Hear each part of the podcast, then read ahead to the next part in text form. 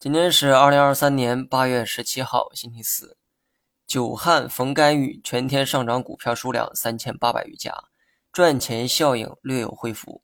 从大盘走势来看，剧本还是那个剧本，先跌穿三幺四幺，然后再拉回到地平线上。每到重要关口，基本都是这个剧情，我都见怪不怪了。不过中午的时候，我提到过一个好现象哈。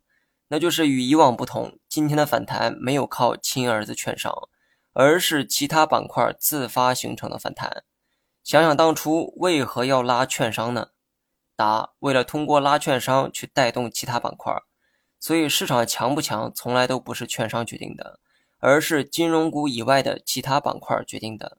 当这些板块开始反弹的时候，那才叫市场情绪回暖。当然，从概率上来讲，市场出现微型底的概率啊偏低哈。今天有多头开始反抗，这是好现象。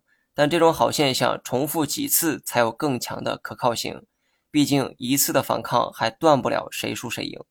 不过呢，有了这一次的反抗，至少预期层面你可以比以往乐观一些。就算微型底很难出现，至少平底或锯齿底还是有可能出现的。保险的做法是。当再次看到大盘下探时，可以勇敢一点去加仓。当然，现在跑去加也没什么不可，无非就是多承担了一点不确定性罢了。相比很多过早抄底的人来说，你们已经赢在了起跑线上。市场可能还有反复，但大盘都摸到三幺二三点了，我觉得没必要再那么悲观。